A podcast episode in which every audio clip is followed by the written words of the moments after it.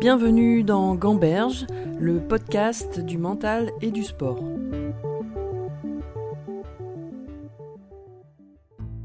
Mon invité d'aujourd'hui est né dans une famille de kayakistes avec un père champion du monde et un frère champion de canoë également. Il progresse petit à petit pour intégrer l'INSEP et se distingue en 2001 en remportant des manches de la Coupe du Monde. En 2002, il a attendu au championnat du monde, au même endroit où son père a été consacré quelques années auparavant, mais n'arrivera pas à remporter la première place.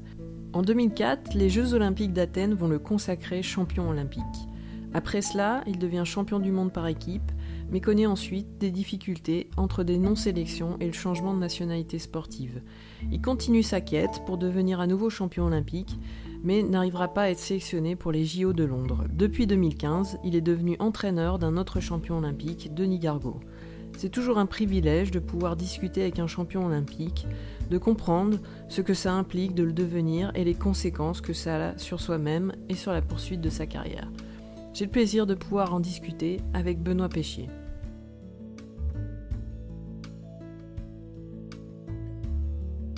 Alors, la première question, c'est la même que je pose à tous euh, mes invités, c'est euh, de savoir euh, bah, qu'est-ce qui t'a amené au kayak? Euh, c'est assez simplement une histoire de famille, vu que mon père était, euh, était sportif de niveau en kayak. Il a, fait, euh, il a été champion du monde en 1969. Il est resté dans le milieu. Il a été cadre technique de la fédération et entraîneur national à une époque. Tout petit, j'ai été très proche, très proche de ce milieu-là. Et puis, c'est venu très naturellement les vacances en famille au bord de, de rivières, et etc., etc. Même si j'avais un peu peur de l'eau au début, jusqu'à l'âge de 8 ans, j'étais plutôt effrayé en kayak. Euh, après, une fois que, que je m'y suis vraiment mis et que j'ai accroché, euh, ça, a, ça, a, été parti pour, euh, pour durer pendant un moment. Mais justement, quand tu es enfant, qu'est-ce qui t'accroche au kayak? Quel plaisir tu prends à faire du kayak? Au début, c'était un peu surmonter ma peur puisque puisque c'était la, la, peur de nager, la peur de l'eau, la peur de des mouvements d'eau. Et après, ça a été le jeu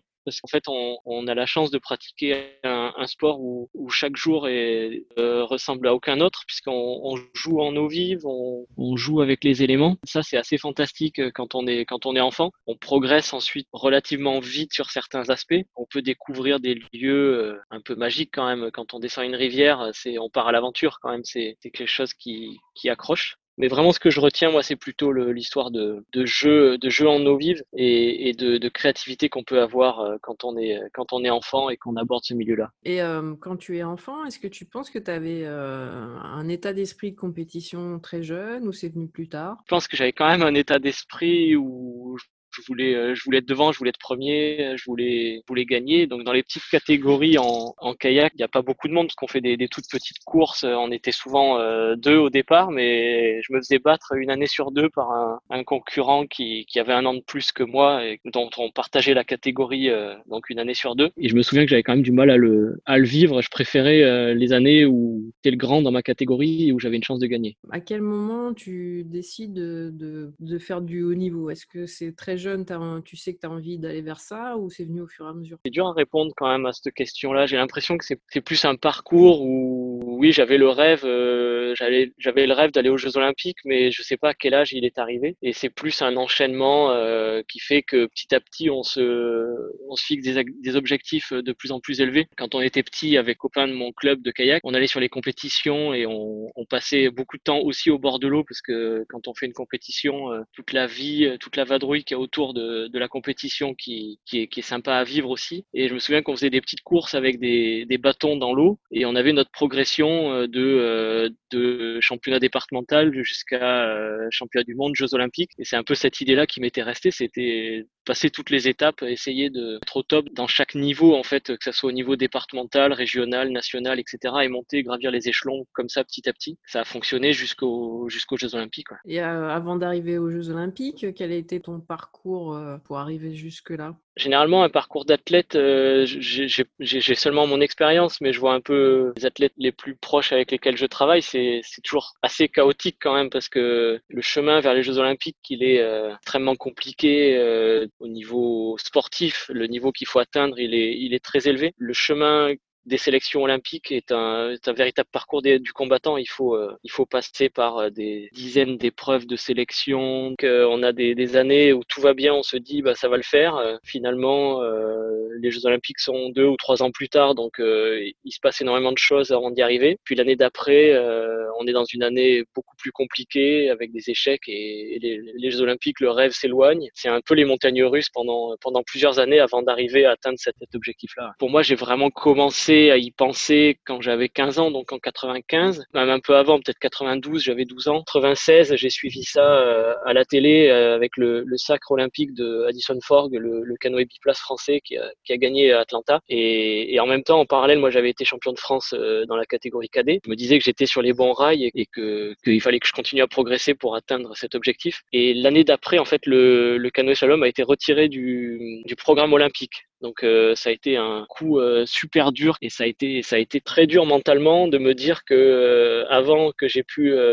même commencer à approcher un peu de ce rêve-là, il, m'était retiré. Ça, ça, a duré, je pense, un an, peut-être un an et demi, un an et demi, ouais, avant que le, le slalom soit réintroduit pour les pour les Jeux de, de Sydney. Donc 2000, j'ai eu la chance aussi d'être un peu convié à assister aux épreuves olympiques et là je me suis dit je je veux pas rater ça l'année l'Olympiade prochaine. L'Olympiade a été a été très dur aussi à vivre parce que 2000, j'étais dans les meilleurs français. 2001, j'ai gagné deux Coupes du Monde, donc ce qui n'était pas arrivé depuis huit ans pour un Français. Et 2002, je me suis fait doubler par Fabien Lefebvre. 2003, euh, un autre échec. Et, donc, euh, une grosse remise en question euh, sur le sur l'avenir et, sur la façon dont je pouvais atteindre mon objectif d'aller aux Jeux Olympiques. Bah, ça, on va, on va reparler juste après, mais je me demandais, comme tu as ton frère aussi qui fait du, du, kayak et, ton papa, est-ce que ça a été une forme de pression ou comment comment tu as vécu le fait de grandir dans une famille où il y a de la performance? Ouais, c'est un milieu compétitif. Ouais. On s'est beaucoup tiré la bourre là. Maintenant, on, a tous atteint nos, nos, objectifs plus ou moins de, de, carrière et on est passé un petit peu autre chose, mais ça reste quand même un milieu, euh, milieu familial euh, compétitif, c'est sûr. Même si mon frère faisait pas la même catégorie que moi, parce que moi j'étais en kayak et lui en canoë, ça nous permettait quand même de pas être en confrontation vraiment directe. Mais justement, est-ce que ton papa, il a ton frère, et ton frère a contribué à ton état d'esprit de... Ah oui, je pense, oui, oui, oui. En tout cas, le, fait d'avoir euh, un, membre de la famille, euh, ça facilite énormément les choses parce que tout est, tout est plus facile, que ce soit au niveau euh, du matériel, au niveau de la compréhension de ce que cela implique de s'engager à fond dans le sport du haut niveau c'est une, une, attitude un peu folle quand même d'être sportif de haut niveau et, euh, et quand on est entouré de, de, de, gens qui sont passés par là, on, on, est un peu moins pris pour un fou. Quoi. Donc tes parents, ils t'ont encouragé dans, dans, ton, dans, ton, parcours? Oui, oui, bien sûr, bien sûr. Enfin, encouragé et facilité, bien sûr. Quand de, en 2002, euh, il y a un petit clin d'œil de l'histoire parce que tu te retrouves euh, au même endroit où ton papa a gagné euh, le championnat du monde. Oui, exactement. Ouais, ouais. Tu rates l'objectif de le gagner à, à ton tour. que tu avais appris appréhender ce, ce clin d'œil de l'histoire différemment, peut-être mentalement euh? En fait, je, c'est quelque chose qui me, qui me tenait à cœur parce que le appréciais énormément le, la navigation sur ce bassin à Bourg-Saint-Maurice. C'est très gros, c'est risqué, c'est, engagé. J'étais super à l'aise là-dessus. En fait, je, je ressentais pas du tout la peur, mais plutôt euh, citation sur ce bassin-là. Euh, J'avais d'autant plus la pression que j'étais pas très à l'aise sur les bassins artificiels qui allaient devenir la norme juste après. Et, et ça, ça m'a mis énormément la pression. C'est de me dire, euh, c'est ma dernière chance quoi. En gros, euh, euh, si en plus on rajoute euh, le fait que tout le monde me parlait du fait que c'était pour Saint-Maurice, que c'était une histoire familiale, moi je me prenais au jeu, je me disais bah ça peut pas m'échapper en fait. Et en fait j'ai eu énormément de mal surtout à gérer le fait que que Fabien Lefebvre, qui était un peu plus jeune que moi, me passe devant de façon tout à fait insolente. Il avait été il avait été tellement fort que même avant de partir, moi je savais que j'avais j'avais perdu la course quoi. Donc là t'as pas cru que c'était possible à ce moment-là d'être champion du monde je, je, croyais jusqu'à juste avant la course, puisque lors des qualifs, je crois que j'étais classé deuxième peut-être. Et donc euh, pour moi, c'était largement faisable. Je pense que à ce moment-là, j'aurais cherché à, à, rester concentré sur la navigation et pas penser aux résultats. Euh, j'aurais sûrement pu faire euh, beaucoup mieux, peut-être sûrement pas gagner parce que Fabien avait été imbattable, je pense, ce jour-là. Mais, mais au moins accrocher une place qui m'aurait convenu déjà une médaille ou, ou une place en finale. Et euh, j'ai lu que tu avais dit que tu avais mis euh, deux saisons à t'en remettre. Comment tu as réussi à rebondir parce qu'après tu, gagnes les Jeux Olympiques, mais entre, dans, ces deux années, comment tu, essayes de rebondir après cet événement? Eh ben ça a été ça a été la, descente aux enfers d'abord. À la fin de la saison 2002, j'ai quand même réussi à sauver un peu les meubles, euh, que ce soit en Coupe du Monde, même si j'étais pas très à l'aise, euh, j'avais perdu un peu mes repères. Je sentais que j'étais plus euh, compétitif qu'avant, plus aussi relâché. et après 2003, ça a été ça a été catastrophe complète, qu'une course qui passe. et là, bah, ça a été les sélections françaises de 2003, donc où j'étais pas sélectionné en équipe de France, donc pas de championnat du monde. Je suis allé refrapper à la porte de la, psychologue du sport avec laquelle je travaillais déjà depuis, depuis fin 99. Et elle m'a donné un petit peu des, conseils sur, sur ce qu'il fallait faire. Donc j'avais un carnet sur moi et je notais toutes les idées qui me passaient par la tête et trouver des solutions pour éviter de retomber dans des, dans des biais comme, comme j'avais vécu à, à Bourg-Saint-Maurice en 2002 en particulier, et puis pour me sélectionner pour les Jeux et, et, pouvoir m'exprimer complètement le jour de la course. Donc là, tu pris en compte la dimension mentale de, de, la compétition à ce moment-là ou c'était déjà avant quelque chose dont tu te disais c'est important? Je me suis toujours dit que c'était important. C'est quelque chose que j'avais travaillé beaucoup avec, avec cette personne, avec, avec de bons résultats à la clé. En fait, je m'étais rendu compte que, j'étais performant dans ce que je faisais, que je m'entraînais bien, mais que j'étais très irrégulier en fait. Mais je m'étais quand même rendu compte de ça avant. il a fallu quand même que je me prenne cette, cette grosse claque pour me dire que il fallait que je m'y remette en fait, parce que j'avais quand même un peu délaissé cet aspect-là. C'est un travail que, que j'avais envisagé déjà depuis les, petites catégories, parce que je me suis toujours dit que qu'il fallait que je me prépare mentalement avant les courses. Et justement, après en 2004, cette fois, tu remportes la, médaille d'or au, JO. Qu'est-ce que tu as modifié entre 2002 et 2004 concrètement pour arriver à... Qu'est-ce qui a fait la différence en fait? Euh, bah, la, la, différence a été le gros travail que j'ai fait, donc que ça soit au niveau euh, physique, technique, matériel, mental, donc tout était différent. Et après, quand je repense vraiment à la course, ça a été une, une lutte euh, extrêmement dure en fait, juste pour rester dans l'instant et rester dans ce que je pouvais maîtriser en fait, la technique, la navigation et, et éviter de penser euh, à l'enjeu, au résultat, euh, public, à la pression, aux sponsors, aux, aux journalistes, tout, tout l'environnement qui est, qui est extrêmement dur à gérer quand on est aux Jeux Olympiques. En fait, moi, je m'en suis quasiment pas rendu compte de tout ce qui se passait autour. Est-ce que tu penses qu'à ce moment-là, tu étais prêt à assumer euh, bah, le, la médaille d'or, le fait d'être gagnant et peut-être tout ce qui va avec, on, on va dire? Euh, Oui, je pense que, en fait, ça me fait penser ouais, au, au fait qu'en 2002, la, la, réflexion avant, euh, avant la compétition, c'est une réflexion que je m'étais fait peut-être la veille de la, de la finale. C'était en gros, est-ce que ça me fait pas peur d'être champion du monde? Est-ce que les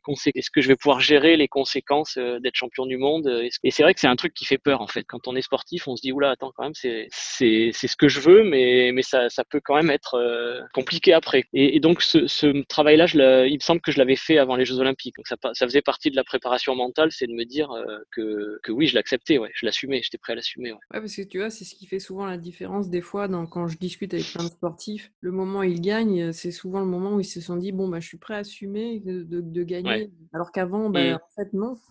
Inconsciemment, il y a des barrières. Euh, qui... ouais, ouais, ouais, ouais, Et c'est vrai que c'est la question que, que je m'étais pas posée depuis un moment, mais c'est vrai que ça, ça, ça résonne en moi. Ouais, ça c'est quelque chose qui est hyper important. C'est ouais, c'est ce qu'on peut appeler des fois la peur de gagner, mais, mais le, le fait d'assumer et de, de se, rendre compte de l'implication. Et une fois que ça a été gagné, euh, ça a été une autre histoire complètement, hein, avec les implications que j'aurais jamais soupçonnées. Mais... mais justement, je me demandais comment on digérait euh, une victoire euh, aux, aux Jeux Olympiques, d'atteindre un, objectif, un rêve. Est-ce que derrière, c'est facile, c'est compliqué de se remettre des objectifs? Comment tu as vécu l'après en fait? Il y, a une, dichotomie en fait entre euh, plein de trucs. En c'est assez facile à digérer puisque à la première course euh, à laquelle j'ai participé, je pense que j'ai dû faire dixième. C'était une course nationale. Euh, je croyais que j'étais, j'avais découvert quelque chose de magique et en fait, je me suis vite rendu compte que, que le haut niveau en fait pardonne à, à personne. Donc d'un côté, ça, ça, ça fait vite redescendre sur terre. De l'autre, c'est dur à gérer parce qu'on a énormément de, de sollicitations, de, de choses qu'on n'a pas forcément toujours envie de faire. Mais moi, j'avais du mal à, à comprendre. J'étais pas hyper, hyper bien entouré. Euh, mais ça a été quand même une période euh, assez compliquée. digérer, vraiment le titre. Ça m'a pris quatre ans où, euh, où j'étais motivé pour faire du kayak, motivé pour faire euh, des performances, mais où ça marchait pas non plus. Quoi. Fallait trouver vraiment un, autre équilibre et réinventer un nouveau, une nouvelle approche, un nouveau projet avec des nouvelles personnes, reprendre un peu, euh, encore une fois, les choses à, la base. Donc après, comment tu te reconstruis finalement après une grande victoire comme celle-là? C'est le, le, rêve olympique en fait. Tout simplement,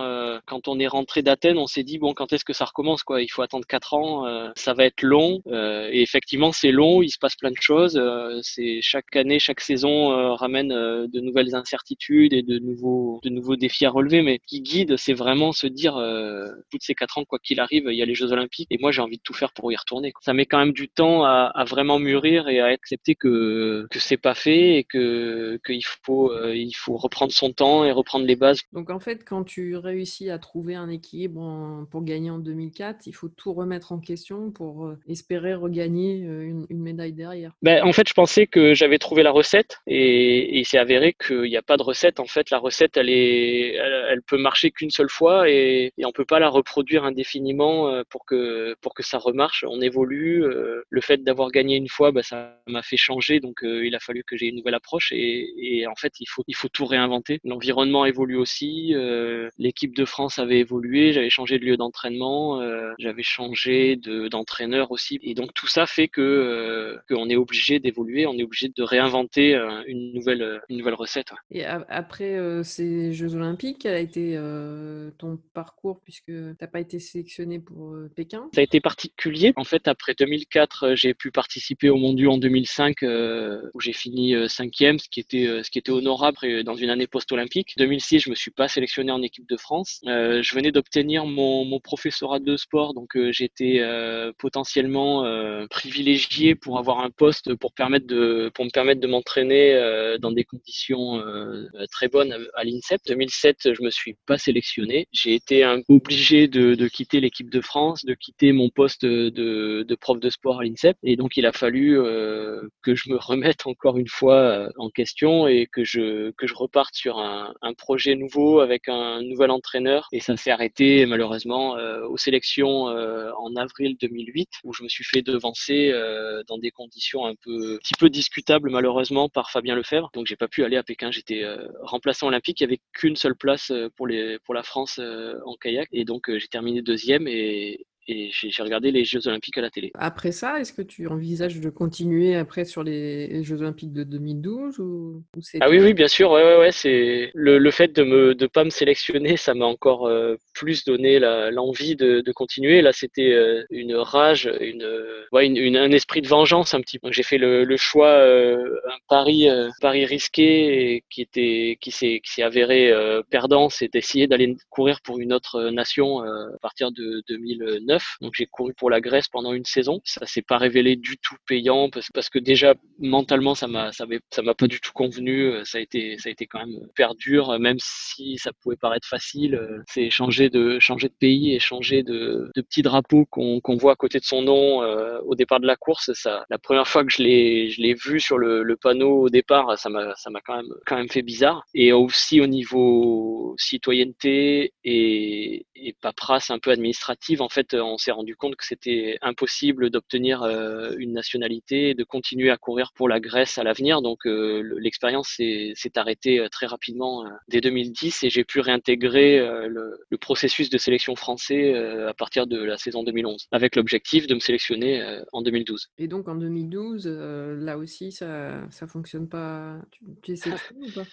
Ah non, mais alors là, autant en 2008, j'avais vraiment joué le jeu jusqu'au bout, j'étais au niveau, euh, je, pouvais, je pouvais tirer mon épingle du jeu. Euh, autant en 2012, euh, j'ai été spectateur de, de mon naufrage aux sélections olympiques et j'ai regardé, j'ai regardé une bonne partie des sélections de l'extérieur quasiment. Et donc aujourd'hui, quel regard tu as sur tout ce parcours sportif que tu as eu avec comme point d'orgue bah, cette médaille bah, J'ai pas mal de satisfaction, beaucoup de regrets parce que je me dis que, que avec le recul, je me dis que j'ai fait quand même des, des, erreurs qui sont qui sont bêtes, mais quand on est dans le dans le feu de l'action, bah c'est on se rend pas toujours compte des choix qu'on fait, on se rend pas toujours compte de de la stratégie adoptée sur certaines courses où on peut être un peu plus conservateur, un peu plus patient, un peu moins prendre de risques et mais euh, avec le recul, c'est toujours plus facile de de se rendre compte de, de ces erreurs là. Après, je me dis que c'est un mal pour un bien parce que j'ai quand même eu un parcours qui me convient et, et je suis quand même satisfait de, de là où ça m'emmène, euh, de, de, de, des personnes que j'ai rencontrées et surtout du, métier que je peux avoir grâce à ça maintenant euh, qui me plaît pas mal quand même. Retrouvez-moi pour la deuxième partie de cet entretien dans le prochain épisode.